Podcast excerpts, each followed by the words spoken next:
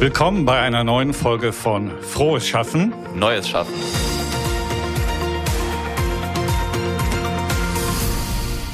Roman, da sind wir wieder und heute bin ich mal gespannt, ob wir heute mehr Fragen stellen oder mehr Fragen beantworten müssen. Wie kommst du da drauf? Naja, wir haben heute einen gelernten Journalisten zu Gast, der zum Beispiel für die Zeit, für die Deutsche Welle und auch für Wired gearbeitet hat. Und ja, Fragen stellen gehört ja nun zum Geschäft des Journalisten. Das stimmt natürlich, aber hat ja jetzt eigentlich mittlerweile die Seiten gewechselt. Richtig. Dann wollen wir mal das Rätsel um unseren Gast lösen. Wir sprechen heute mit Lars Gede. Der Sozialwissenschaftler ist Mitbegründer der Work Awesome Konferenz zum Thema Zukunft der Arbeit in New York und Berlin. Und ja, Stichwort Seitenwechsel, berät heute Unternehmen, unter anderem bei der Gestaltung der Unternehmenskultur oder auch zu Fragen rund um Organisationsänderungen. Außerdem konzipiert und kuratiert er digitale und analoge Lern- und Diskursformate für verschiedene deutsche und internationale Kunden.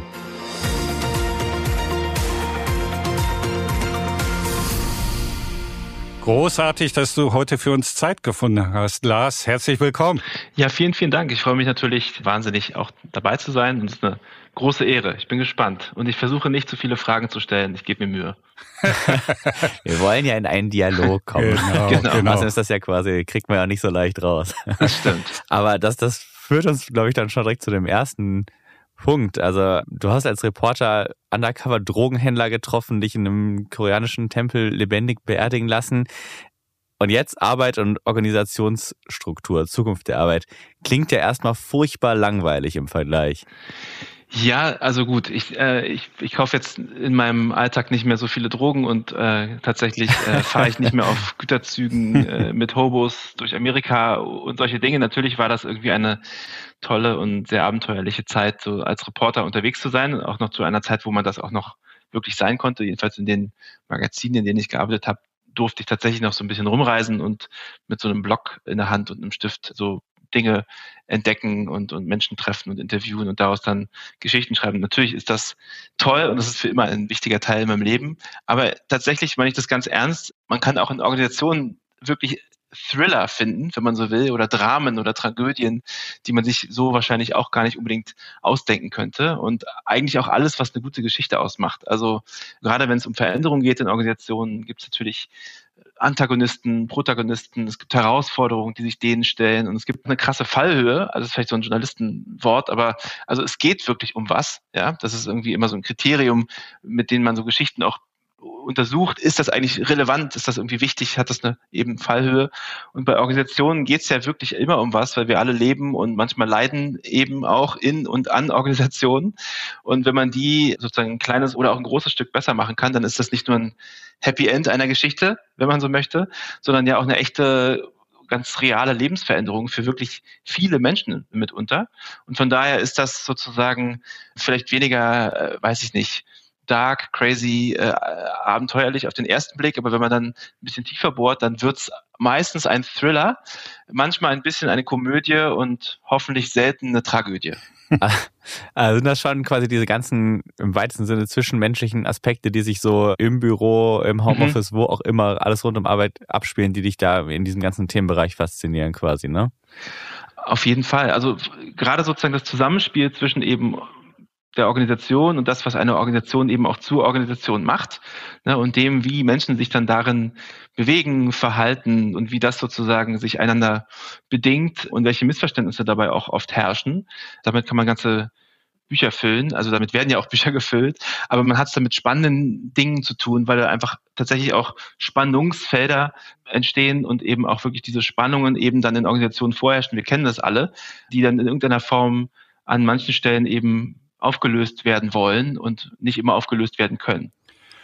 Aber du hast ja offensichtlich, wenn ich das richtig sehe, so deine Vita und das, was du tust, dich fasziniert ja die Veränderung offensichtlich, oder? Mhm. Du hast die Konferenzreihe Zukunft der Arbeit, also dieser Blick nach vorn interessiert dich, Zukunft der Arbeit, mitbegründet, Work Awesome, also mhm. großartiges, faszinierendes Arbeiten. Was sind denn das für die Faktoren oder was bewegt dich da so, Unternehmen dahin ja. zu bringen, dass Arbeit faszinierend oder auch meinetwegen großartig ist, um es mal mhm. wörtlich zu übersetzen? Ja, ja, das ist ganz witzig. Ähm, mit diesem Namen habe ich immer selber so ein bisschen gehadert, der äh, Work Awesome, weil er so aggressiv gut gelaunt klingt. Ähm, tatsächlich ist, und damit haben wir ja das alle immer mehr Spaß, aggressiv gute, gute, aggressive gute Laune ist natürlich meistens nicht so richtig cool ähm, oder eigentlich nie mhm. äh, cool. Aber mein Mitgründer äh, Amor in New York, der hatte das tatsächlich, also das versteht natürlich keiner, habe ich auch nie verstanden natürlich, aber eigentlich war das ein bisschen ironisch gemeint, weil Work Awesome war mal so ein Hashtag auf Twitter, mit dem man sozusagen irgendwas fotografiert hat, zum Beispiel, wo irgendwas völlig daneben war bei der Arbeit. Also irgendjemand mit einem, keine Ahnung, Mülleimer auf dem Schreibtisch oder irgendwas, ein Computer, der irgendwie runtergefallen war und an alle Teile zersprungen oder so. Und dann hat man dem quasi hm. eigentlich den ironischen Hashtag Work Awesome sozusagen verpasst. Mm, Aber es ist immer so bei geschriebener Ironie, die versteht eigentlich nie irgendjemand. Und ich habe sie auch nie verstanden und die ist jetzt auch so gar nicht unbedingt mehr mitgemeint mit dem Begriff, sondern tatsächlich meint er natürlich, dass man der Zukunft zugewandt und der Zukunft auch durchaus optimistisch zugewandt auf Arbeit schaut ohne aber dabei sozusagen eben so unkritisch zu sein oder so jubelnd. Und ich glaube, da bin ich auch so ein bisschen geprägt aus der Zeit beim Wired-Magazin, was ja auch so ein Magazin war, was sich immer sehr stark oder auch immer noch ist, was sich sozusagen an der Zukunft orientiert, ohne immer automatisch diesem Reflex sich auszusetzen, ja, die Zukunft ist erstmal irgendwie was Bedrohliches oder erstmal ist das irgendwie alles böse. Äh, und dieser Neigung mhm. sozusagen, der, der wollten wir was entgegensetzen, auch mit dieser Konferenz, indem wir sagen, okay, die Zukunft, die kommt ja sowieso. und es lohnt sich genauer hinzuschauen, um zu verstehen, was daran ist sozusagen positiv, was ist aber auch wirklich kritisch und wie kriegt man das aber auch wirklich in der Öffentlichkeit gut besprochen. Und das war uns total wichtig. Und als wir damit anfingen, war das auch noch nicht so präsent, wie das heute natürlich ist, dass man diesen Diskurs halt führt. Was heißt denn technologischer Wandel für die Zukunft der Arbeit? Was heißen denn neue Organisationsformen? Was steckt dahinter, dass danach überhaupt gefragt wird? Welche Probleme und Folgeprobleme ergeben sich daraus. Das war, was uns total interessant vorkam und von dem wir damals dachten, es wird gar nicht so sehr diskutiert. Es kam dann ja ganz anders. Es gab dann irgendwann diese New Work-Bewegung und plötzlich war das Thema überall. Aber wir fanden das erstmal sozusagen als Startpunkt spannend, sozusagen nach diesen interessanten, aber auch nicht nur schlimmen, aber eben auch nicht unkritischen Punkten in der Zukunft sozusagen zu forschen und die in den Dialog zu kriegen. Lass mich nochmal nachfragen. Also erstmal vielen Dank für das Insiderwissen, mit dem wir jetzt glänzen können, ja. weil der Name kommt. ja. Work awesome. Genau, ich vergesse es selber äh, manchmal zwischendurch, aber ja. ja. jetzt wird es keiner mehr vergessen. Kurze Frage, warum habt ihr, äh, warum seid ihr damit in New York gestartet? Und wenn Amerika, hätte ich irgendwie so gefühlt, dass Silicon Valley erwartet, dass ja, man vielleicht klar. in diese Richtung geht. Ja, oft passieren Innovationen ja durch Unfälle, Zufälle oder irgendwelche Karambolagen sozusagen, die gar nicht geplant waren. In dem Fall bin ich der Liebe wegen nach New York gezogen und hatte eben vorher gerade sozusagen meinen Job bei Wired aufgehört, hatte dort ganz viel über die Zukunft der Arbeit im weitesten Sinne geschrieben, auf jeden Fall eine große Titelgeschichte. Die war Felix, meinem zweiten Mitgründer, aufgefallen und äh, wir hatten uns dann mal einfach so ganz lose in New York getroffen. Der lebte dort schon und er war schon so ein bisschen dabei, nach so Themen zu gucken für eine neue Konferenz. Amol wiederum, mein anderer Mitgründer, hatte gerade eine Firma gegründet, die sowas ähnliches wie WeWork anbot, also No-Tell, da ging es sozusagen um Headquarter as a Service, die haben so ganze Büroetagen in New York gemietet und haben versucht, die dann sozusagen mit kürzeren Verträgen äh, an andere weiter zu vermieten und damit sozusagen Geld zu verdienen, was dann später ja eben, wie gesagt, ein ganz übliches Geschäftsmodell wurde. Und wir hatten also äh, sozusagen diesen Space einfach und wir hatten dann äh, gemeinsam eben diese Idee, okay, Zukunft der Arbeit wäre doch ein cooles Thema. Und dann haben wir damit einfach angefangen. Also es war wirklich eher so eine Art, wir sind jetzt hier, wir haben jetzt diese Büroetage im, weiß ich nicht, was war, 37. Stock mit Blick auf die Freiheitsstatue. Und jetzt lass uns irgendwas Cooles machen. Und das war dann einfach die erstbeste Idee, die wir hatten. Also wegen der Liebe nach New York zu gehen, ist bestimmt einer der besten Gründe. Auch Fall. da hast du uns jetzt geholfen, haben wir jetzt wieder Insider wissen, warum und wieso genau. New Work die Stadt dafür war.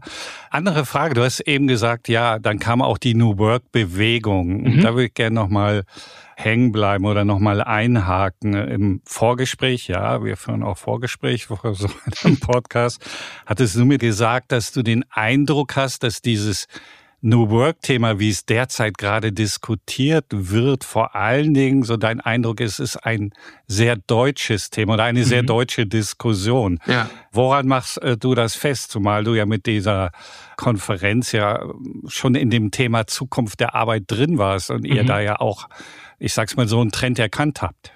Genau, ja. In das, New York. Das, Mhm. Ja, absolut. Das ist total interessant. Also erstmal ist der Begriff ja sozusagen äh, per se interessant. Darüber können wir gerne auch noch sprechen, was der vielleicht bedeutet oder auch nicht bedeutet vor allem und was das heißt für in Organisationen oder für Akteure in Organisationen. Aber für uns war es einfach spannend, dass wir dieses Thema so aufgegriffen haben in New York und dann nach Deutschland damit auch gegangen sind, während da so ein bisschen dieses New Work-Thema so hochkam. Das war einfach so eine Gleichzeitigkeit und die hat uns natürlich auch wahnsinnig geholfen. Also wir wären nie so erfolgreich oder auch so bekannt oder irgendwie überhaupt wahrscheinlich in Deutschland so präsent geworden, hätte es nicht diese Gleichzeitigkeit aus sozusagen Gründung von unserer Seite und diesem Diskurs, der so radikal schnell sich entfaltet hat. Hätte es das nicht gegeben, würde es uns wahrscheinlich so, wie wir heute dastehen, auch nicht geben. Und woran ich dann aber irgendwie gemerkt habe, das ist irgendwie verrückt, dass das in Deutschland so ein Label hat, also so einen Namen, so dieses New Work, diese Kategorie, äh, merkte ich dann immer, wenn ich nach USA zurückgegangen bin und gesagt habe, ja, wir wollen jetzt auch in New York sozusagen dieses, wir machen auf der Konferenz Zukunft der Arbeitsthemen, also alles das, was man vielleicht auch so ein bisschen als New Work beschreiben könnte. Und die Leute haben einfach nie verstanden, was man überhaupt meint. Ja? Und das ist heute noch so. Also wenn man mit irgendwem, glaube ich, außerhalb Deutschlands spricht über diese Themen, die ja auch dort relevant sind. Ne? Also auch da gibt es ja eine Suche nach neuen Arbeitsformen oder eine Suche nach anderen Organisationsformen und all das ist ja nicht weniger relevant oder wichtig. Aber sie haben einfach dieses Label irgendwie nicht. Und das ist für mich total spannend, dass es das hier eben gibt und wir haben davon profitiert. Und gleichzeitig ist es für mich auch so ein bisschen wunderlich. Es hat manchmal fast schon so eine quasi spirituelle Kraft, wie da so auch argumentiert wird. Und das hat ja auch seine Nachteile, nicht wahr? Also man muss ein bisschen gucken, dass man halt dieser Sache nicht so sozusagen mit so einer Art Glaubensfuror hinterherläuft, sondern man muss irgendwie sehr genau schauen, wenn jemand New Work sagt, was genau meint sie oder er und welchen Zielen soll das eigentlich den Weg bereiten?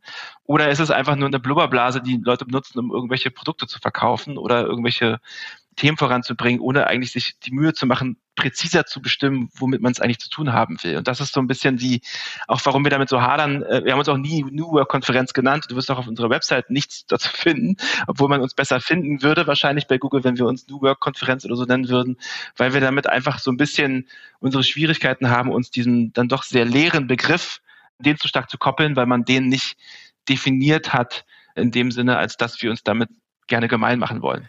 Aber glaubst du, wenn wir jetzt mal auf diesen Unterschied Deutschland, USA zu sprechen kommen und diesen Anführungszeichen festklammern hier an dem Begriff New Work, kommt das auch so ein bisschen daher, dass das Deutschland vielleicht so ein sehr, ja, tradiertes Bild ja. oder Verständnis von Arbeit hat, im Sinne von, mhm. ich gehe meine 40 Stunden arbeiten und, ne, also durch dieses, dieses mhm. sehr klassische Bild einfach. Kommt ja. das daher oder was ist der, der Grund dafür, deiner Meinung nach? Ja, das ist auf jeden Fall eine gute These, dass man sagen könnte, man beschreibt mit New Work eben einfach alles, was abweicht von dem, auf das man sich mal geeinigt hatte, als kennt, ja. was normal war ne, oder ist.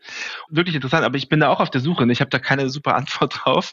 Aber es ist ja nur ein Beispiel, aber in, in Amerika von, schon vorher so gewesen, dass es eine größere Diversität von Arbeitsformen gab. Ja, so zum Beispiel Freelancing und, so, und auch Gigwork, Plattformarbeiten etc. ist schon viel weiter verbreitet. Das kommt ja hier auch immer mehr. Aber vielleicht war von vornherein schon sozusagen das Alte oder das in Anführungsstrichen Normale viel stärker ausdifferenziert, weshalb dann das Neue auch viel schwieriger zu bestimmen wäre, als das, was eben irgendwie anders ist als das bisherige Normal. Ne? Von daher ähm, ja, finde ich das ehrlich gesagt eine super Erklärung. Die klaue ich mir jetzt von dir Aber äh, und äh, nehme sie mir mit zum nächsten Interview.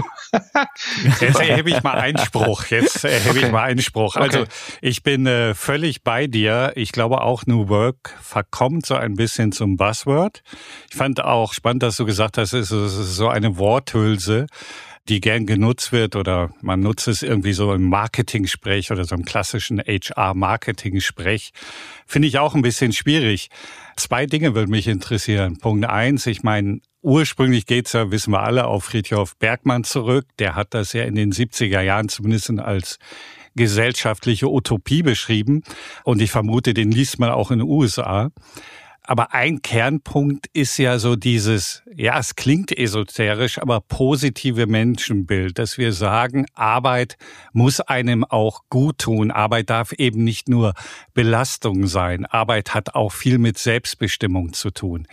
Das klingt auch immer fast so ein bisschen prophetisch, aber ist das nicht der eigentliche Punkt, worum es geht? Und ich glaube, reden wir auch mal ganz offen über Mitbestimmung.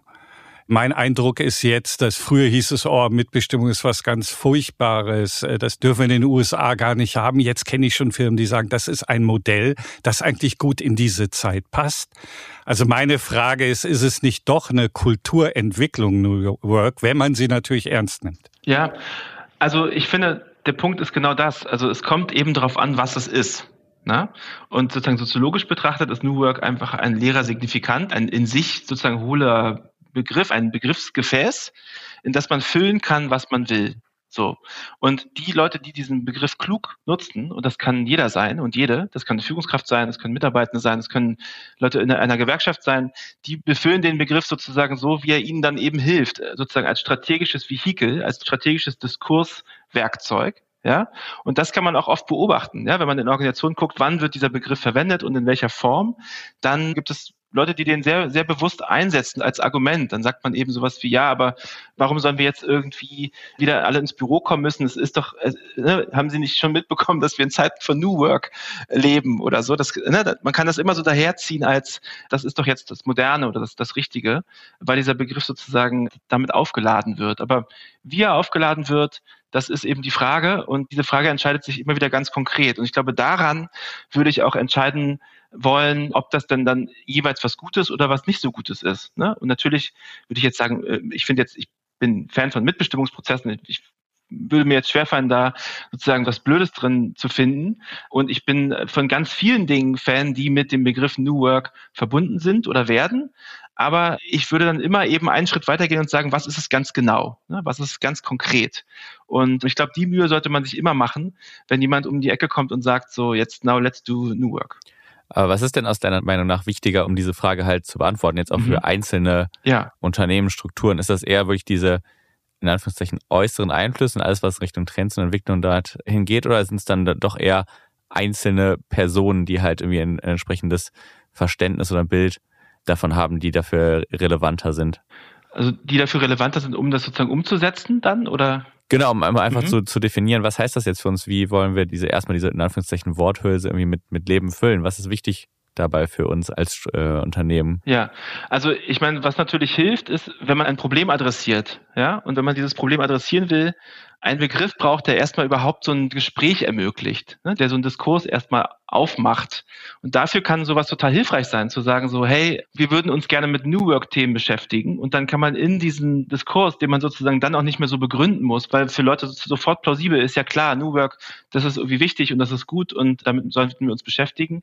Und dann kann man sozusagen das Feld bestellen mit den Themen, die wirklich für die ganz eigene Organisation ganz konkret relevant sind. Und das ist aber eben jeweils unterschiedlich. Das kann sein, dass man sozusagen mehr Verantwortung in Teams geben will. Das kann sein, dass man den Leuten mehr räumliche oder zeitliche Flexibilität geben mag, wenn das eben als Problem sozusagen wahrgenommen wird, dass es das noch nicht gibt. Das kann sein, dass man sozusagen wenn man so will, selbst organisiertere Strukturen macht, in denen man selbst organisierter arbeiten kann. Aber das muss man dann sozusagen entwickeln entlang der ganz realen und ganz konkreten Herausforderungen oder Schmerzen oder Probleme der Organisation die man dann adressieren kann, wenn man sozusagen mit diesem New Work-Begriff den Diskurs dazu eben erstmal aufgemacht hat. Aber das sollte man, glaube ich, immer tun, statt das zu setzen. Das ist für uns New Work, sollte man vielleicht erstmal reinhorchen in die Organisation. Was sind denn die Bedürfnisse? Was sind die Schmerzpunkte? Was sind die realen Herausforderungen? Und dann den Begriff eher nutzen, um darum wirklich auch den Diskurs zu führen, als den einfach so in den Hof zu schmeißen und zu sagen so, hey, let's go, hier sind unsere New Work-Fähnchen ähm, und jetzt laufen ja. wir irgendwo hin.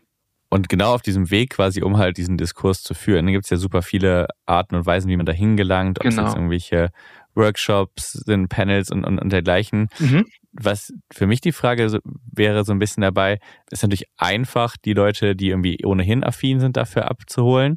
Aber die, die schon so ein bisschen irgendwie zucken, wenn da irgendwie drei fancy englische Begriffe rund um dieses Thema halt aufpoppen, wie schafft man es denn, die am besten auch mitzunehmen? Ne? Weil es ja wichtig, dass man halt irgendwie möglichst alle am Start hat für so eine Reise oder für so einen Diskurs. Ja, also was glaube ich das große Missverständnis ist, ist, dass man diese Reise ja irgendwie einfach sowieso machen muss.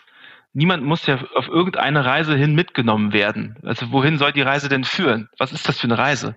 Ne? Also es ist nicht per se richtig, dass man sagt, wir machen uns jetzt auf irgendeine Reise in unserer Organisation, sondern was richtig ist, ist zu gucken, auf welche Reise sollten wir uns denn begeben, weil wir irgendwo irgendeine Art von Schmerz oder Problem oder eine Herausforderung haben. Ne? Also es ist kein Selbstzweck, ja. irgendwie jetzt irgendwas anders zu machen, sondern man muss wirklich sozusagen, und da bin ich dann in, in der Beratung sind wir da sehr hinterher. Es geht immer darum, wirklich zu explorieren mit Interviews, mit Einzelgesprächen, wo Leute auch einen geschützten Rahmen haben, mit sozusagen anonymisierten Erhebungen, in qualitativen Erhebungen tatsächlich, also in echten Gesprächen, nicht einfach ein Survey, wo man sich schnell durchklickt, was dann sowieso wieder keiner macht, sondern echte Gespräche führen mit Leuten, die betroffen sind von einer Veränderung, die vielleicht von außen herangetragen wird oder die von sich aus heraus irgendwie deutlich gemacht haben oder wo deutlich wurde, dass es irgendeine Art von Problem gibt, eine Herausforderung, die muss man erstmal richtig gut verstanden haben. Und dann lässt sich die Reise auch bauen, weil dann sollte die Reise nämlich sein, wie kriegen wir das jetzt besser gelöst? Wie kriegen wir hier eine bessere Arbeitszusammenkunft organisiert? Wie kriegen wir bessere vielleicht auch übergreifende Zusammenarbeitsmodelle entwickelt oder wie können wir euch mehr Flexibilität bieten? Und das ist ja nicht nur etwas, was Leute in White-Collar-Jobs interessiert, ne? in irgendwelchen fancy Offices hinter großen Screens und schicken Tischen, sondern diese Bedürfnisse, dass man in einer gut gebauten Organisation arbeitet, die einem auch Mitspracherechte verleiht und die sozusagen es ermöglicht, dass man sich wohlfühlt und, und auch mitgestalten kann, die gibt's genauso im Lager oder in irgendeiner anderen, meinetwegen mehr Blue-Color-artigen Art von Arbeit. Und das merkt man ja auch zum Beispiel im Diskurs um, um die Homeoffice-Regelung, dass man diese halt nicht, dass man die nicht vergessen darf. Ne? Dass es auch wichtig ist, diese Themen zu adressieren. Und ich glaube, also nur nochmal zusammengefasst, die New Work Journey oder ne, die braucht kein Mensch. Es braucht eine Journey, ja. die echte Probleme adressiert und gute Lösungen erarbeitet. Und das ist, glaube ich, was, worauf man Acht geben sollte. Ich wage jetzt mal eine steile These, aber vielleicht ist sie gar nicht so steil. Stichwort Transformation. Wir haben ja jetzt gerade viele Konzerne, die vor einer Transformation stehen. Auch die mhm. Telekom verändert sich, ja, sicherlich auch dramatisch. Die Automobilindustrie verändert sich und will sich verändern, muss sich verändern, wie auch immer. Und ich würde mal die These wagen, diese Veränderung, die würde nicht gelingen ohne New Work im Sinne von Kulturveränderung. Mhm. Kannst du dem zustimmen oder würdest du sagen, ah, das ist zu kurz gesprochen? New Work als Basis ja. für die Transformation, für das Gelingen von Transformation. Mhm. Ja, ich weiß, jetzt gehe ich euch tierisch auf den Keks, weil ich jetzt wieder fragen würde, was, was genau meinst du dann mit New Work?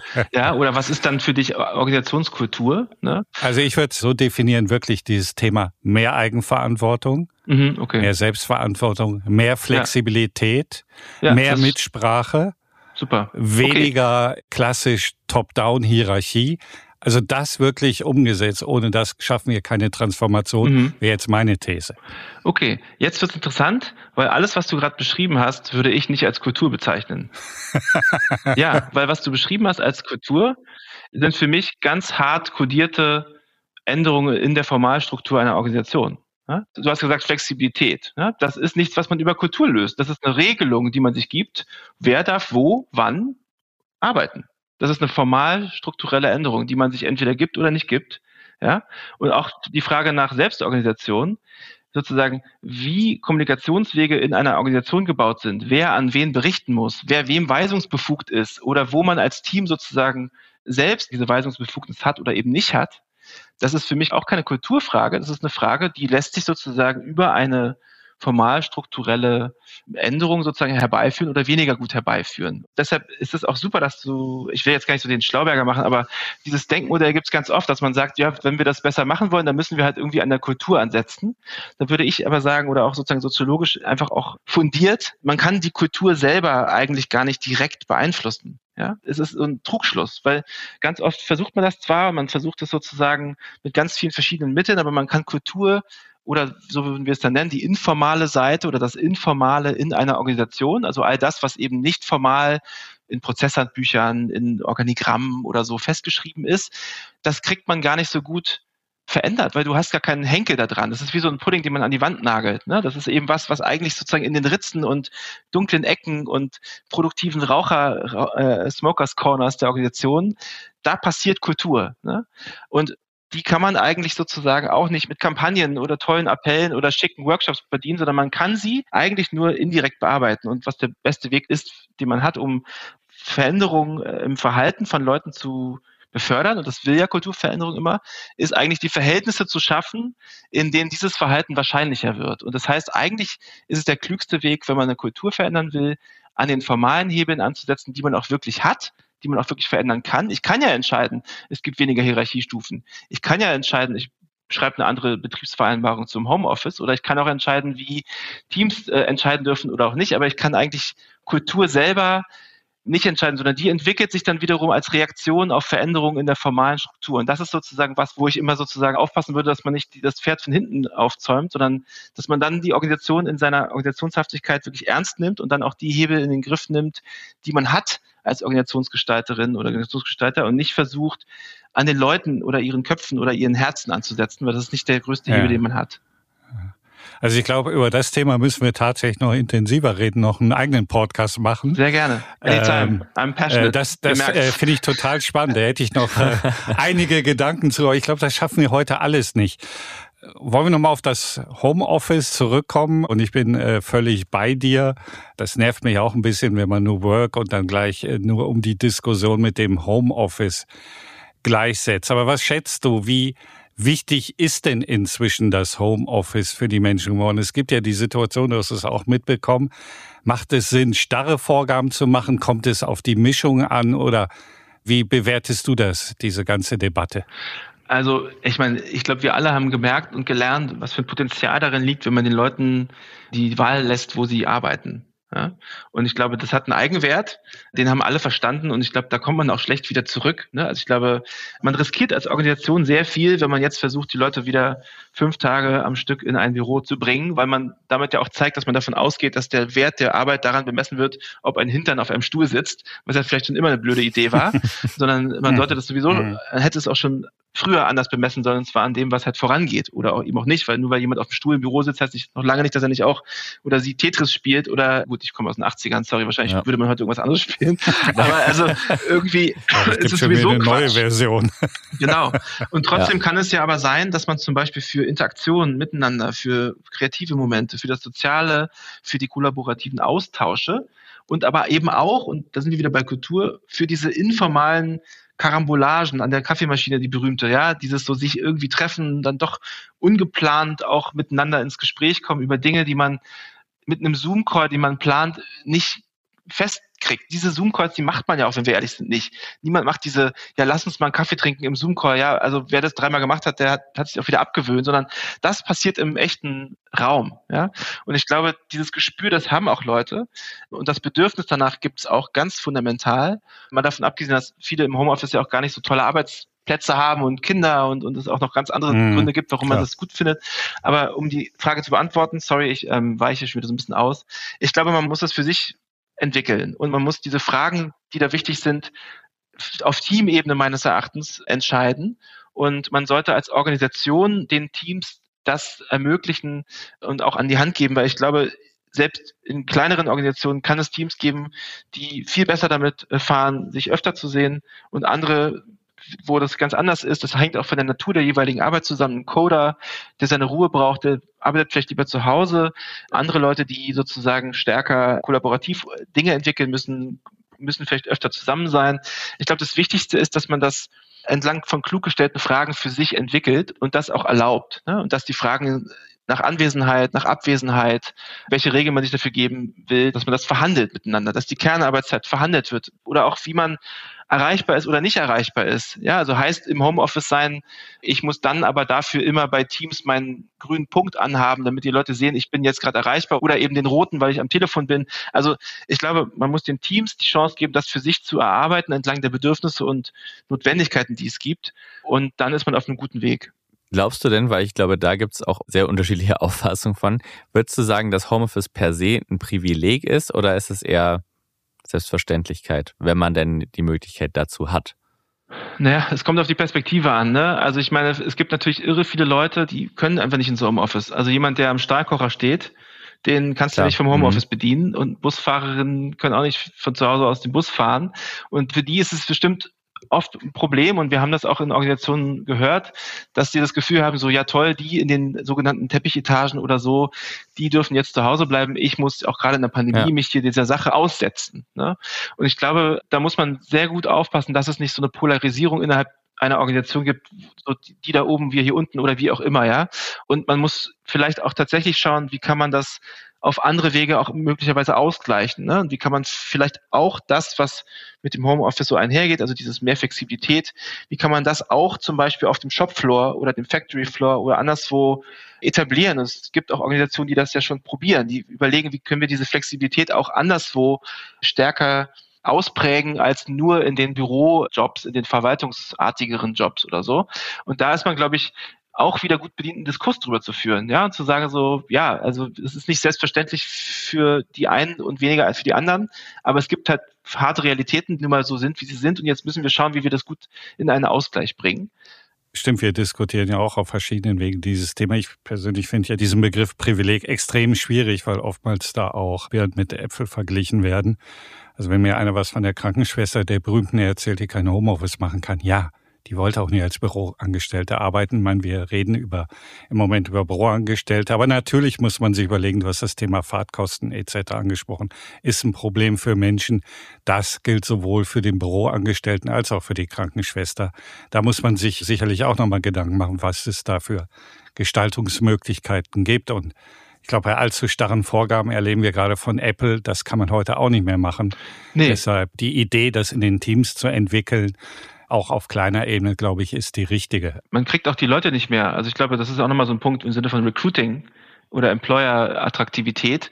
Versucht mal irgendwen, der irgendwas äh, in einem einigermaßen raren Jobprofil unterwegs ist, dem vorzuschreiben oder der, dass sie wieder fünf Tage ins Büro müssen. Das merken ja auch viele Organisationen, dass das einfach völlig unmöglich ist und sie entdecken es auch als Recruiting-Argument. Hey, bei uns darfst du arbeiten, wo du willst. Ne? Das, das wird aktiv in das Anzeigen. Sagen uns, äh, bin äh, ich ja. ja, bin ich völlig bei dir. Das sagen uns auch die Talente. Also äh, wenn, wenn dann jemand sagt, du musst jeden Tag nach Bonn kommen, sagt er, nee, ich bin am Morgen in San Francisco, dann suche ich mir jemand anderes. Das ist die Realität, absolut. Da wandelt sich was, absolut ja. richtig. Da hängt ja auch wahnsinnig viel dran, ne? im Sinne von Flexibilität des Arbeitsortes der, oder des Wohnortes, der halt dann nicht mehr mitten im, im Stadtzentrum sein muss unbedingt. Ne? Also auch mit Blick auf Kosten etc. Ja. Also ist ja ein, äh, ein Rattenschwanz, der da wiederum auch dran dran hängt. Absolut. So, jetzt musst du von Rattenschwanz aufs Ende kommen. Ja, äh, das, das, äh, ja, aber das ist relativ einfach, ne? wenn wir Rattenschwanz und das Ende. Ja, das ist leider unser Thema. Wir haben, glaube ich, 30 Prozent der Themen, die wir eigentlich besprechen wollten, hier besprochen. Aber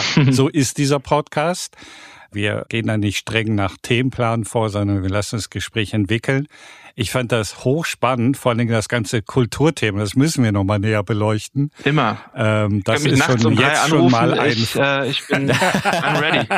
Habt ihr ja gemerkt. Äh, da, da, da müssen wir wirklich noch mal diskutieren. Äh, fand ich jetzt neben den anderen Themen als persönliches Neudeutsch Takeaway noch mal ganz, ganz spannend darüber nachzudenken. Ja, Roman, hast du noch Fragen? Sonst sind wir ja, leider viele, auch aber schon die werden eh nicht beantwortet. Insofern würde ich sagen, it's a wrap. Mit, mit der Zeit am Ende. Dann bleibt uns nur noch ganz herzlichen Dank zu sagen, Lars. Das waren spannende Einblicke. Ich danke euch. Es hat sehr viel Spaß gemacht. Ich entschuldige mich für die langen Antworten. Nächstes Mal halte ich mich noch viel kürzer. Nee, nee, nee, äh, alles in Ordnung. Es gibt auch Formate, indem man auch mal die Chance hat, länger, ich, ich mag die auch ganz persönlich, indem man auch mal länger Gedanken entwickeln kann. Ich glaube, das trägt zum Verständnis bei und die Diskussion ist ja nicht mit diesem Podcast beendet, ja. sondern viele Themen sind jetzt Inspiration, die geht weiter und das war ja auch dein Thema. Man muss auch diesen Diskurs führen. Richtig. Insofern, Roman? Ja, kann ich mich nur, nur anschließen. Besten Dank und dann alles Gute. Alles Gute. Und äh, ja, wir wünschen dir für den Rest des Tages frohes Schaffen. Ebenso. Vielen Dank. Ciao. Tschüss. Mach's gut. Ciao. Dankeschön. Ciao.